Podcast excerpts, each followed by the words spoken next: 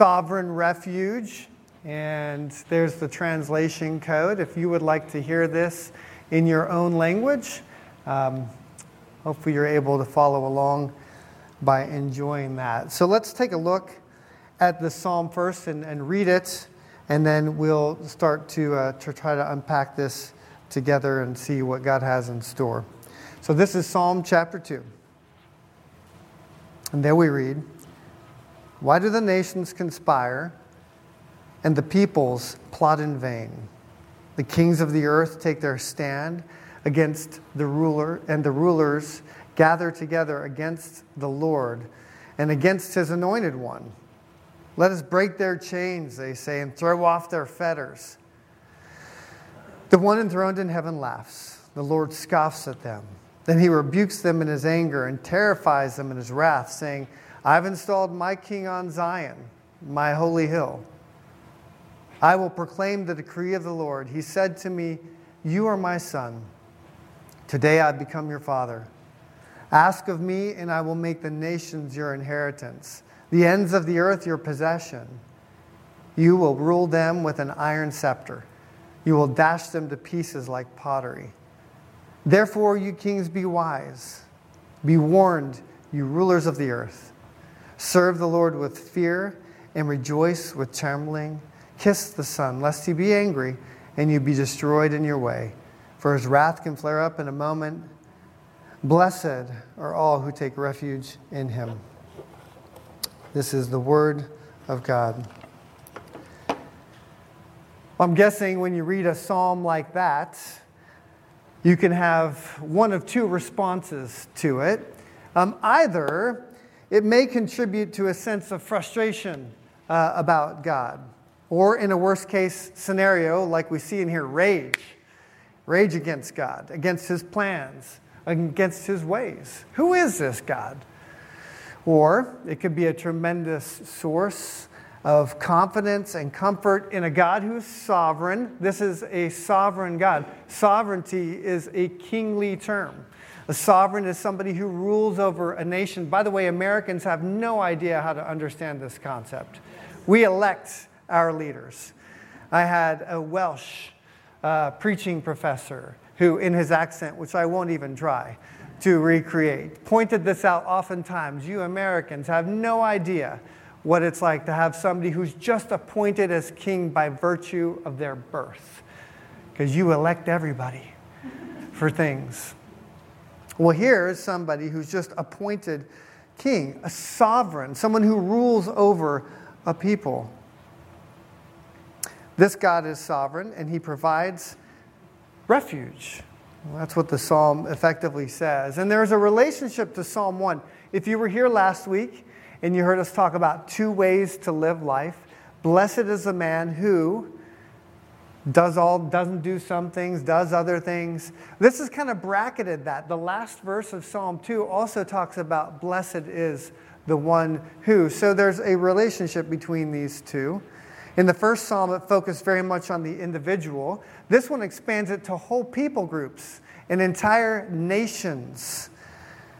And in the first psalm the focus was on god's word. And this one the focus is on the king of israel as a representative, a picture of God's authority. And the central of, uh, message of, of the psalm, then, effectively, is this there is a king God has installed, and only those who trust in him will find eternal refuge. That's the main thrust of what the psalmist is getting at. And if there's an eternal refuge in this king as well, all the benefits come along from that as well. There's peace. Think of a refuge. You find peace when there's a refuge. You have assurance. You have hope. You've got freedom. You find rest. There are probably lots of ways to illustrate this. What came to mind most immediately is an event that happened a couple of years ago uh, with me and my, my wife Jill when we were hiking at the Red River Gorge. And some of you may remember this story after it happened. We were, I don't know if you've been to the Red River Gorge, it's very scenic, very beautiful, uh, and it can be remote at times. So we hadn't come across very many people. Uh, and we were uh, on the bottom part of a very you know, thickly forested kind of area. And we uh, saw on a path in front of us a dog emerge. Uh, you know, a formidable sized dog growling at us, like looking for a, for a fight or something to eat. And it seemed to be that perhaps we were the ones that were the targets. There was, there was actually there was nowhere else to go. There was a small creek to the right, and this dog was not yielding, so we went across the creek and it kind of went along the way, and we crossed back over and kept walking, and then he comes behind us, growling as well too. I mean, there was nobody around. This dog seemed apparently very ferocious, and so then we thought, well, let's try to pacify it. The only thing that we had was a trail mix with us. So I started throwing nuts at the dog and other sunflower seeds and craisins and this kind of thing as, as well too. And it didn't seem very interested in that. It was more interested in flesh, it kind of felt like. But I bent down and slowly as the dog approached and, and kind of, there was no other alternate. I thought this was going to come down to blows of some sort. I know I'll lose. And the dog sniffed me a little bit. Then all of a sudden we were best friends. It was quite remarkable. And then a giant storm came with lightning and thunder and torrential downpour. And now the three of us a team looking for refuge together. And we did find it in the cleft of a rock. We found a rock, and there was, you know, some other things going on there, but we were all huddled together. It was such an interesting scene. No, no cell phone coverage at all whatsoever. And there was a name on the dog and a, a phone number, but we couldn't couldn't call. So eventually, end of the story, we were able to call. And this is a dog that's been all around the States with its owner, traveling and hiking, but the storm had scared the dog away. And they had gone to get other friends from hours away to come and try to do a rescue search. So we ended up being great heroes as, as, as a result of this. But the point is, that, that moment when the dog befriended us, befriended us kind of felt like a moment of refuge. They, we were afraid. I mean, we were afraid. And there was nothing we could do about it. And then when the dog says, Oh, peace, like, ah, sense of refuge. And then the storm came. Not quite as afraid, but what are we going to do? And then it left. Refuge. So you know what it's like. It's a blessing to find refuge, but you only know what refuge like and you really like unless you've been in a place of fear. And that's what these nations are being driven to. You can only find true refuge in the king that God has installed. And that's supposed to be peace, safety, rest. But not everybody responds that way to this declaration. In fact, what we see in the first three verses is that act, people are actively rebelling against God. Why do the nations conspire and the peoples plot in vain? The kings of the earth take their stand against the ruler, and, and the rulers gather together against the Lord and against his anointed one. Let us break their chains, they say. Let us throw off their fetters. Plot here is actually the same word in Hebrew that meditate was in Psalm 1. If you remember, you meditate on God. Blessed is the man who meditates on God's word. You think about it. You don't just think about it, actually, then you apply it. You know, a lot of people, and, and, and Elizabeth was talking about that. You might come to church and you listen to some things, but if you're not digesting and then applying it in life, no wonder you're not experiencing the full blessing that's given to you. That's the positive aspect. These people are doing that the opposite way. How can we overthrow God's authority? How can we rebel against the one who says he's in charge of everything and the person who stands in his place? How do we overthrow those who are in charge? And here it's the Lord and his anointed one who are the target. See in verse 2. They take their stand, and the rulers gather together against whom? The Lord and his anointed one. And that anointed one literally translates Messiah. I'm sure some of you are familiar with that term. The anointed one, they're against the Messiah. Anointing in the Old Testament is setting somebody aside for a specific office.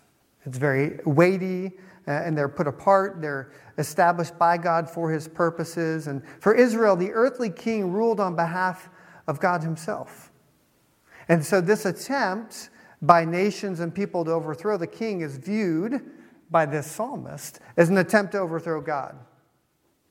And why would they want to do that?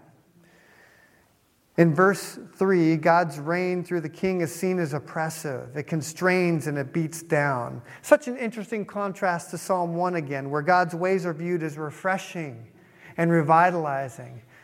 You run in the path of God's commands. It sets you free, but these people don't see it that way. It's oppressive. And yet, these are real people. They're real nations with real power. They've got finances, they have a military, they have political sway, and they're bent on destroying Israel's king, and therefore they're rebelling against God's authority. If you personally were the target of government forces who had power to take away everything you hold dear, you'd have reason to be concerned and afraid. And there are plenty of people around the world who profess Christ who experience that. You'd legitimately be fearful. So, how does God respond to this? All these nations conspiring against him. What's his response? And we see it in verses 4 through 9. And what we take away from that is, you know, he's not really worried. he's not concerned about it because he's in control and he has a plan. Even when all the nations and this influence is coming against what's clearly his way, he's not concerned. And he's not threatened. And really, if God is who he says he is, then how could, could he be threatened by it? I was thinking of, of Psalm 90 just to give you a little sense of some other songs that talk about who God is and why he might not be concerned. It's the only psalm written by Moses. And there Moses says, Lord, you've been our dwelling place throughout all generations. Now consider the contrast here between God and man. Before the mountains were born, or you brought forth the whole world from everlasting to everlasting, you are God. God's always been here. He always will be. He brought forth everything that you see. I mean, the, the sheer majesty of the seven wonders of the world to something that He spoke into existence. You turn people back to dust, saying, Return to dust, you mortals. A thousand years in your sight are like a day that has just gone by or like a watch in the night. A thousand years to God, just like you woke up from yesterday. Can't remember yesterday? A lot of us probably can't. It wasn't that long ago. You sit and think about it, forgot that's like a thousand years. It's nothing. You sweep people away in the sleep of death. They're like the new grass of the morning. In the morning it springs up new, but by evening it is dry and withered. This isn't to devalue your life. You matter. And every, every breath you take is of importance, but on a scale by comparison, your short life is nothing compared to eternity and everlasting God who created all things. We have some people here who are great at, at, at, working with wood. I've seen some of your work. It's incredible, and you should be proud of it. And you put a lot of time into it. That's nothing compared to a God who just spoke and galaxies came into being. I mean, the scale of who he is is almost impossible to grasp. So when people rise up and say, We're going to overthrow you, what would his response be? Do you know what you're talking about? That's so silly. If God is who he really says he is, then no wonder he's not concerned about that. It's really not that much of a threat. And the installation of his king on Zion, his holy hill, in verse 6 pictures this sovereign reign that is eternal. Kingdoms of men rise and fall. God's kingdom is eternal. What difference does that make? There's a phrase, history is Christ written large. It was first coined by Eric Voegelin in 1965 in a, a lecture called Immortality Experience and Symbol. That's probably something not many of you are going to read later today.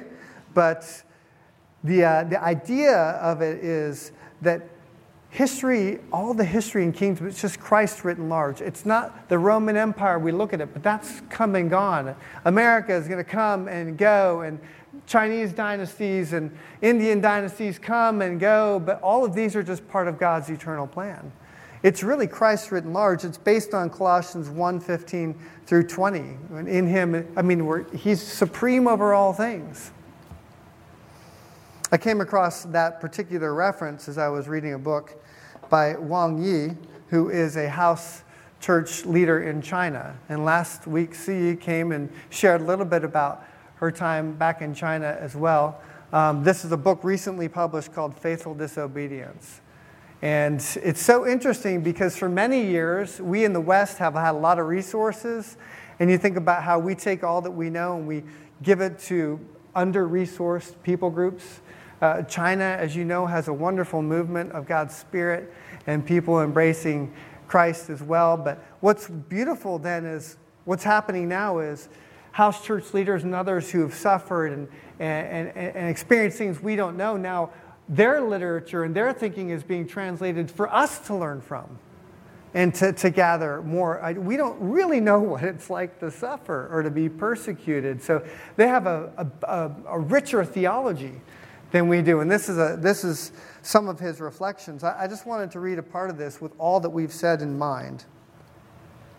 Once I preached the gospel to the police officer who arrested me. I said, In 1949, you established this regime by shedding blood. Later in 1989, you defended this regime in the same way. What about the future? In the future, when you lose power, you may still have to shed blood. Isn't that what has been recurring for the past thousands of years? No one has been able to break this cycle of history. However, the Bible says that the blood of Jesus enables us to get out of this cycle. The blood of Jesus on the cross can reconcile all things to himself. Since it refers to all things, it certainly includes China, the millions of communists, and the millions of people in it. I said to him, According to this scripture, I must tell you that the Communist Party will pass away. What boldness! All of the powerful emperors and the political powers established by them in Chinese history are part of this cycle. But when the Communist Party passes away, the church will still, build, still be there. The church will always exist. Why? Because the peace established by the blood of man is short lived. Only the peace established by the blood of Christ lasts forever. Whether you believe it or not right now, let me ask you isn't it better? Isn't it more agreeable to your conscience? And doesn't it give you more inner peace? I said to him, I'm telling you about a power that will last forever. But this power does not demand lands, swords, or all the authority in this day. On the contrary, it is willing to humble itself and submit to the swords and authorities on earth. If you want to use the earthly power today to oppress the eternal power, this scripture has already revealed the end result. History is Christ written large, not Xi Jinping written large. I don't know if I said his name properly or not. I know the ping part I feel confident about. I mean, here's somebody who understood the blessings of finding a refuge in God's anointed king and had the boldness to speak very clearly about the eternal kingdom, no matter who's in charge now. And you know, there are leaders of every single nation, and some are tyrants, but others are actually quite admirable. And that was the case in Israel as well. It's actually interesting because the idea of a king was something that the people themselves wanted. It was their own rebellion against God. God was, if you read the Bible, their king, but they looked around and said, We want to be like other nations. We want a king. He said, It's not going to go well. It's not going to happen because here's the thing they're humans, right? And they can be my representative, but some of them will make huge mistakes. We don't care. We want a king.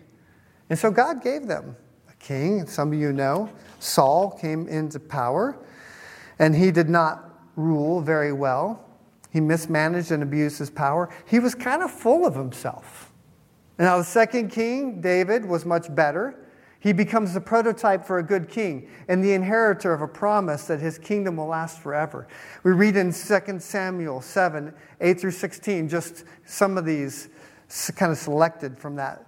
Now tell my servant David, this is what the Lord Almighty says The Lord declares to you that the Lord himself will establish a house for you.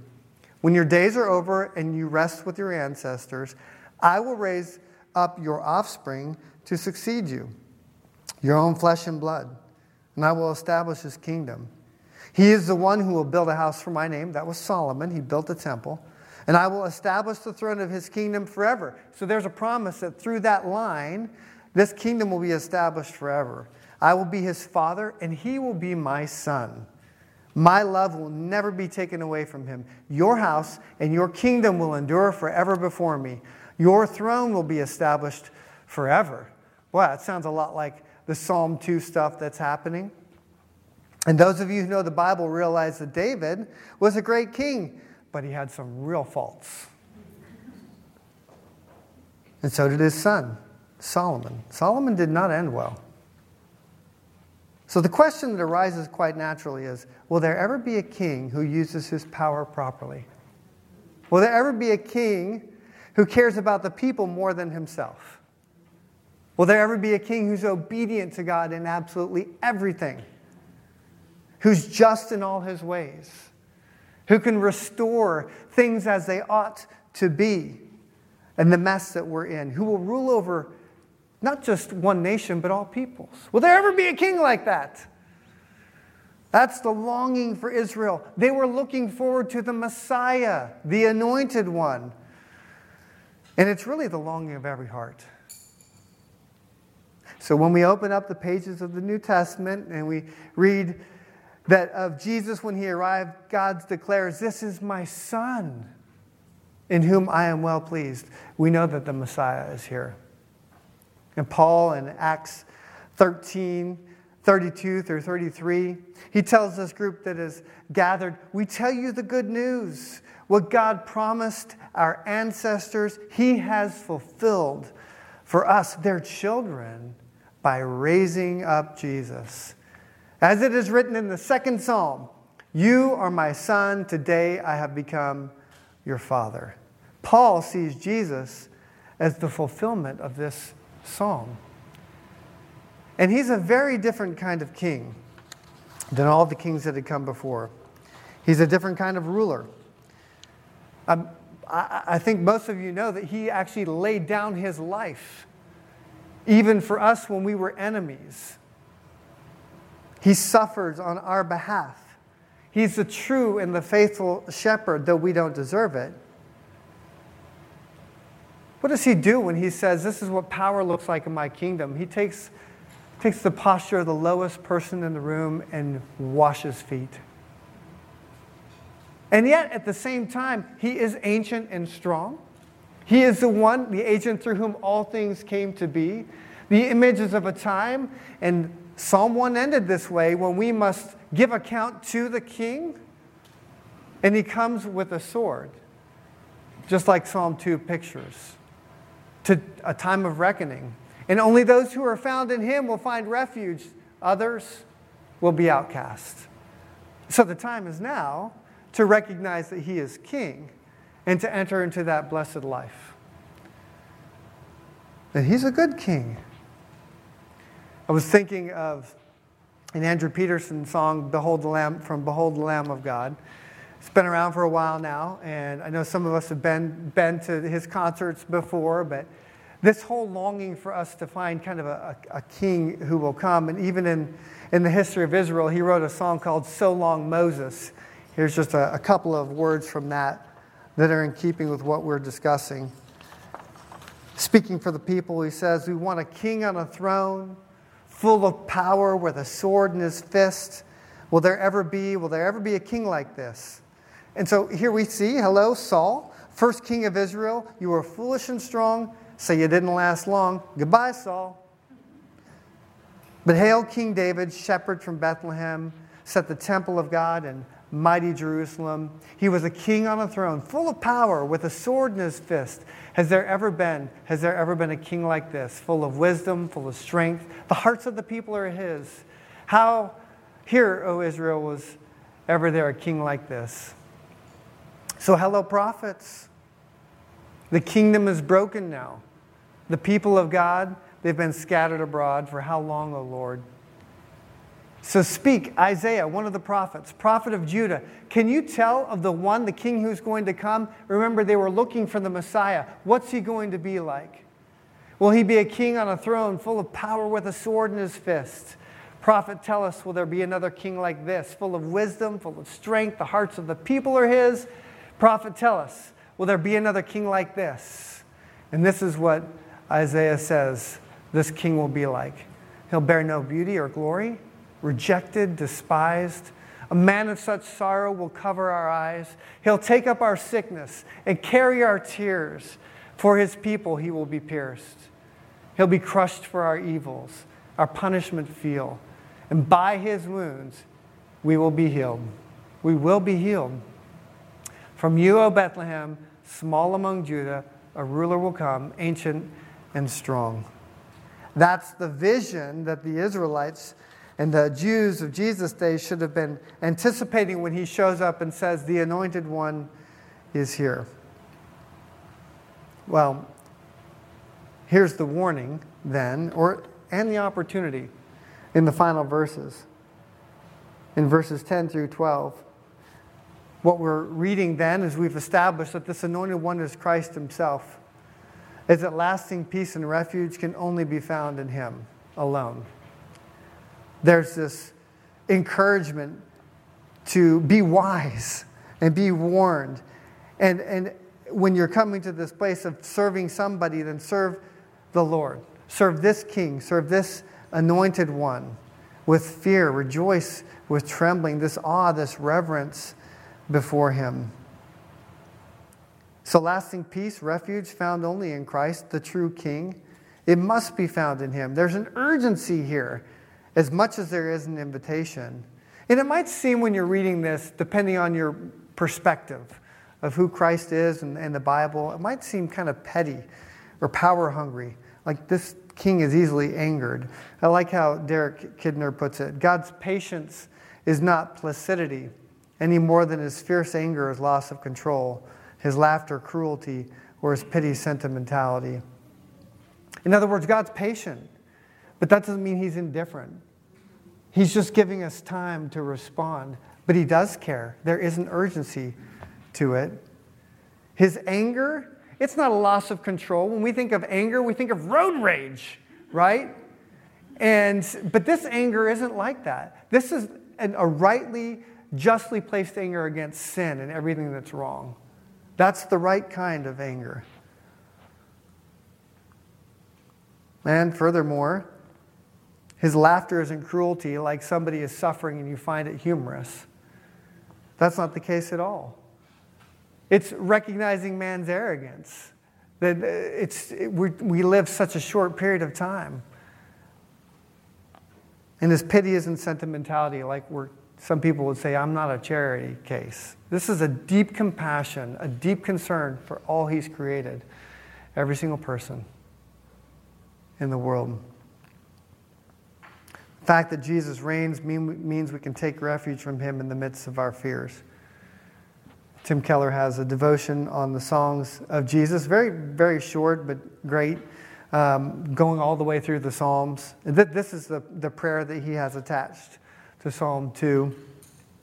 Lord, your answer to the chaos and strife of the world is your Son, Jesus Christ. He will eventually break brokenness, kill death, destroy destruction, and swallow every sorrow. Teach me how to take refuge in you, in your forgiveness through Jesus, in your wise will, and in my assured, glorious future. And I think that's a, maybe a good takeaway challenge is in the week ahead, as you find fears, and they can come from all around the place, maybe something external or something internal, just to take that moment and say, God, teach me how to take refuge in you. In a God who controls all things, in a God who isn't surprised by what's happening, in a God who offers safety, even in the midst of chaos all around me. Teach me how. Do you feel like you need to be taught how to do that? I do. That's a great posture of humility. Teach me how to take refuge in you in the midst of my fears. Remember, God is in control. Remember, there's a king that God has installed, Christ. And only those who trust in him will and can find eternal refuge. That's the call that Psalm 2 invites us into a kingdom that is not going to fail. It may look like it, because of history, right? But actually, history is just Christ written large. His kingdom will endure to the end. Father, I pray for our own hearts collectively now that we'd be able to learn more of what it means to take refuge in you. And boy, if there isn't a, a clearer picture than in the Lord's Supper, that we find refuge from you in you, that this is the table that has been placed to remind us there is a blessedness and refuge, but only if we're in right relationship with the Lord's anointed one. So, this table is a table of refuge for those who are sons and daughters of the Most High King. It's a sustaining grace that nourishes and strengthens us and reminds us that we can find peace in you, but only if we have found peace in you. So, this table, for those of us who know Christ, is a time when we remember, we reflect, we receive forgiveness, we find refuge afresh in you, and we say, We want to continue in that. In the moments from the time we consume this juice and this bread until we walk out of this room and live the rest of this day, Father, may we find opportunity to understand more what that means. Thank you for your words again for Psalm 2. And we pray that we would know this anointed one, not just as words on a page, but as a living God who's indwelling his people and whose kingdom will never end. We pray this in Jesus' name. Amen.